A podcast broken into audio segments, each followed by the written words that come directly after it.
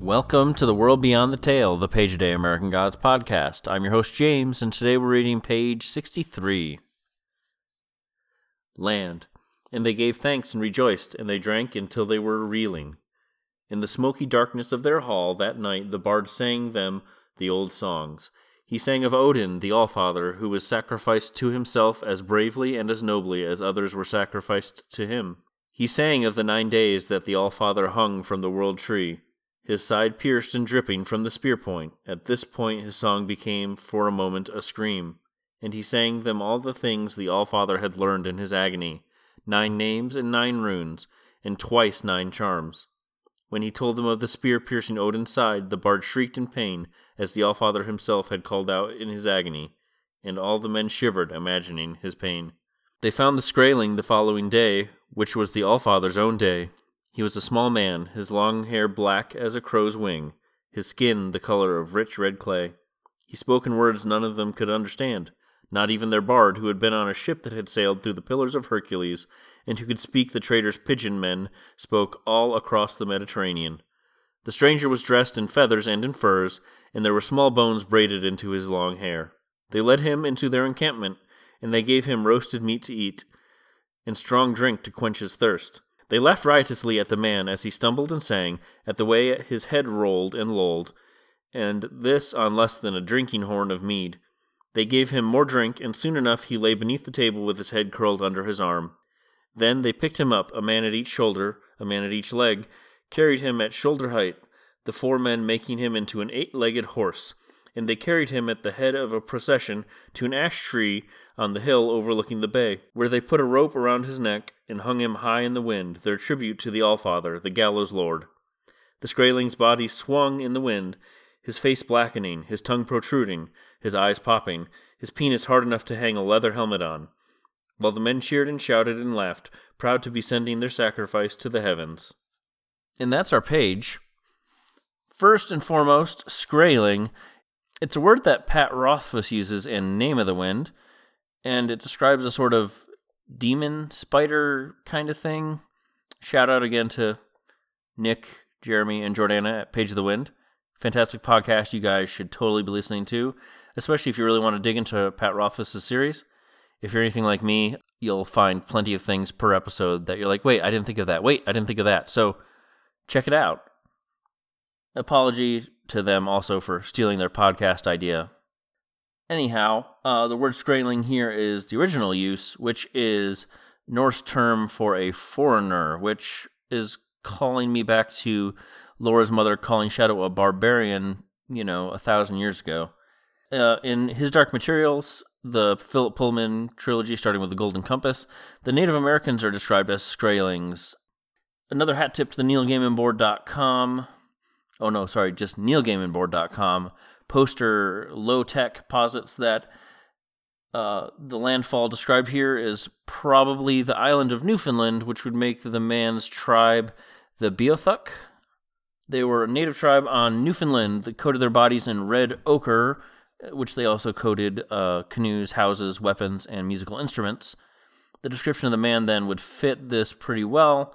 As with many tribes, the Beothuk were slowly killed off by Europeans, though in this case it was mostly through starvation because the Europeans settled more and more into the tribal lands, removing them from their common food sources of caribou, seal, and fish. We also get our first real description within the novel, at least, of how Odin was sacrificed to himself and also what he gained from this self sacrifice.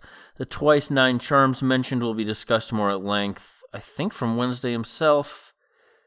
But um, pretty soon, Wednesday will be talking about charm, and in that case, he's not referring to being a charming guy, I think he's being a little more literal. But we can discuss that when we get there. However, the woman from the Motel America sleeps with him.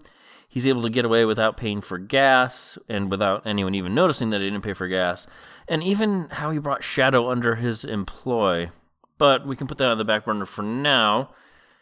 Uh, the narrator mentions that the ship's bard has sailed through the Pillars of Hercules.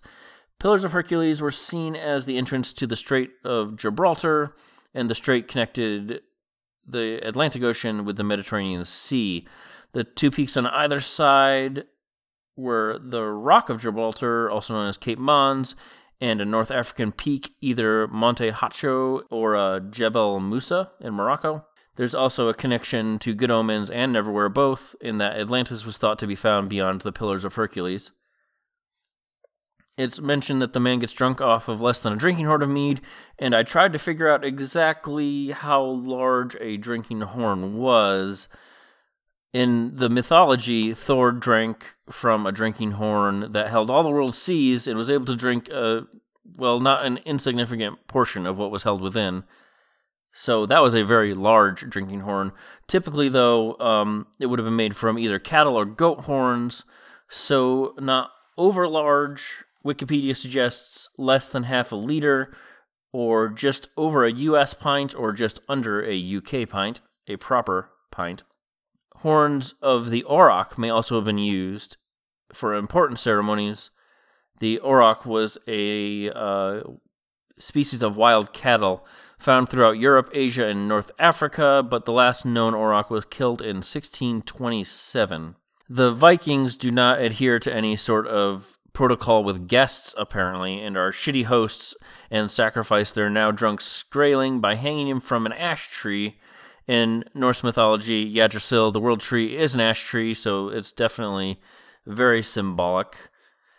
The one thing that really stood out, though, ha ha ha, was the man's erection while being hanged. It seemed like a really odd detail, and then I remembered autoerotic asphyxiation. Apparently, there is something known as the death erection or angel lust or a terminal erection, which is this. Uh, we can also recall Priapic from our time with Bilquis. Supposedly, though, women are not immune to this and can exhibit engorgement of the labia or clitoris when hanged. So, oh, why did I make that joke in my notes? I've got to say it. It certainly gives a new meaning to the term well hung. I should cut that. Get in touch with us at the world beyond the tale at gmail.com or on Twitter at worldbeyondpod. I'd like to say thank you to Julian Granganage for his version of St. James Infirmary Blues, which we use as our theme song. And I'd like to thank you for listening. I'll be back tomorrow with another page, and remember, only the gods are real.